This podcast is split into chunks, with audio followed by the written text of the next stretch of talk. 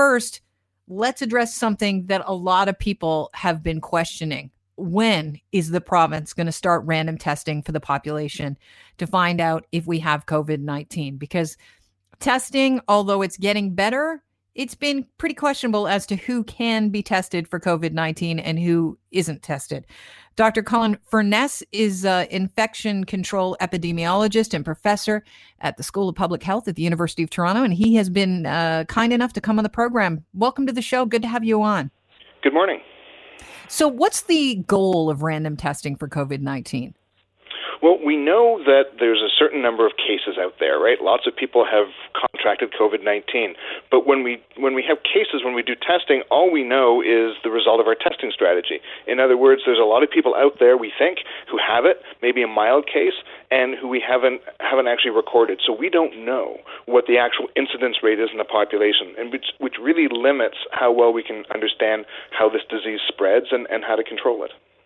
But because of testing or lack of testing in the past, the recent past, we really did, our numbers could be off. They would still be off with this random testing because you don't know how many people have previously had COVID 19 if we're testing uh, with the test that allows you to know that you are positive. Because if you're positive now, uh, or if you come back as not positive with a particular test that's not a serology test, it doesn't mean that you weren't positive with COVID at one time.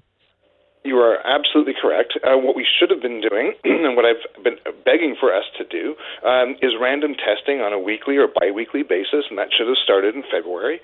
Uh, and that would have told us the story over time. What is the background infection rate in the population? We should still be doing it. COVID 19 is not going away anytime soon, so we could still start now and do that kind of random sample testing every week or every other week so that we can see is this actually going away? Is it getting worse? And also also regionally where is COVID and, and, and where is it not.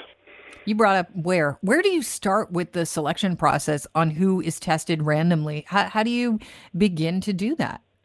Well, there's there's a lot of statistical technique around that, and it gets pretty technical pretty quickly. But the the general idea is what's called a stratified sample, where you say we need a certain number of people who are northern, who are southern in Ontario, who are male, who are female, who are old, who are young. So you you you essentially make a list of all the different kinds of slices of the population that you need, and then you pull names out of a hat and you assign them uh, a proverbial hat, and then you assign them to that list until you've actually made until you've actually made all that up. So you you have broad deliberately broad representation and you're random sampling within that. And and statistically, that's a very accurate way of of getting a picture of, of what it looks like across the province. So then, do we get a call from public health? Do we get an email? How, how do you contact people?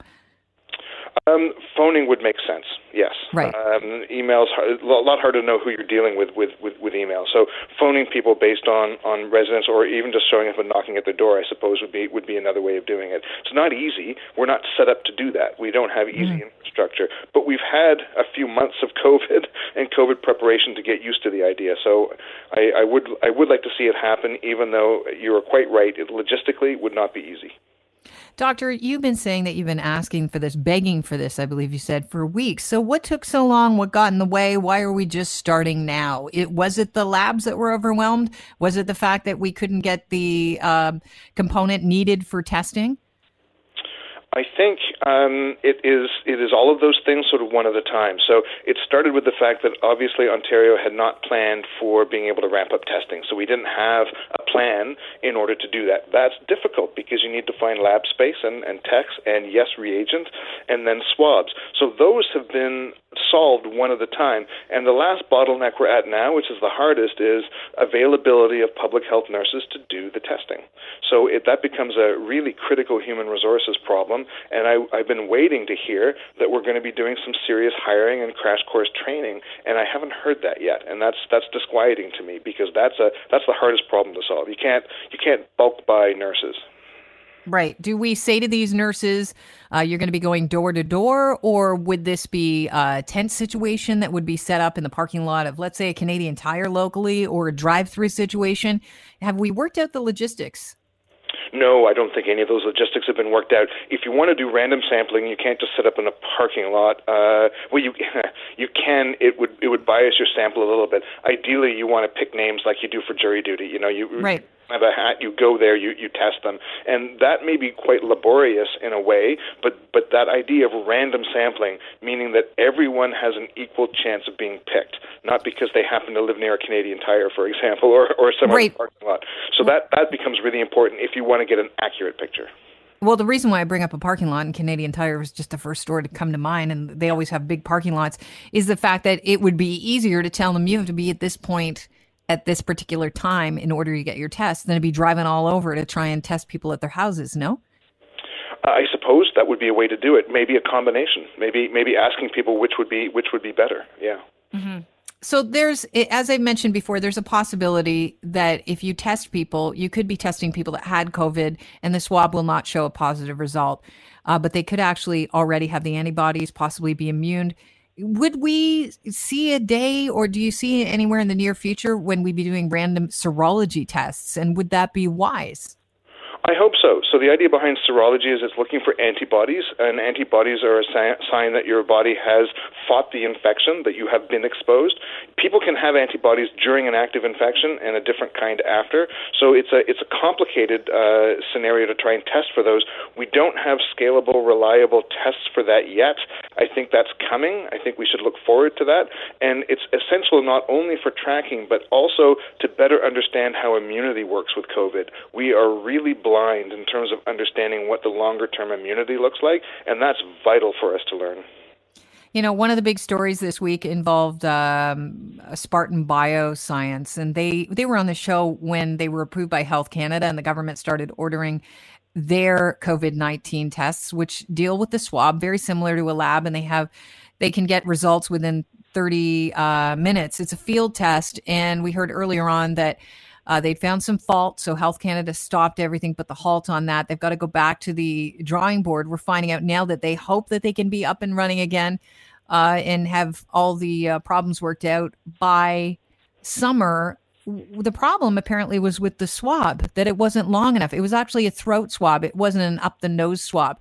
Todd, can you talk about as an epidemiologist why a throat swab wouldn't be good enough, why you need to get up that nose to make sure that you get a positive and a proper positive result when it comes to COVID 19? I'm not certain because that's a a very much of a microbiology and, and immunology question. Um, you you the, the virus is tricky. It, it comes into your upper respiratory tract and then it finds its way down into your lungs. So presumably, at different stages of infection, the virus would be more or less present higher up and lower down. And I can only imagine that folks who are doing swabbing have developed sort of some some expertise there. I certainly hope they have by swabbing in different ways. But every test has two possible mistakes it can make. It can say that you're sick when you're not, or and it can say that you're not sick when you are. They're they're both they're both problematic. When when Spartan was approved, the very day that happened, I looked for the test data um, because every test should should report that. What is its accuracy and on both kinds of mistakes? And I couldn't find that data, and I thought, oh, hmm. this is we should not be approving tests without publishing the data. I think that was a judgment mistake. That was a huge judgment mistake by Health Canada. I would call that a rookie mistake. You can't approve a test without that data. So I'm dismayed and disappointed, but I guess not astonished that, yeah, sure enough, um, approving without that data turned out to be a mistake. And, and I, I hope Spartan's able to come back uh, and, and do it, be able to deliver a test that, that can, yeah, that can, that can diagnose people in 30 minutes. That, that would be fantastic. That we could deploy that at airports. That would be, that would be a game changer Yeah, and I think that's what they were hoping for, and probably the rush to uh, get approved. You know, would have those high hopes in mind. I mean, a it's great for business, and b it's great for the health of, of population globally. Uh, Dr. Furness, it's been a pleasure talking to you. Thank you so much for joining us on the show today. My pleasure. Have a great day.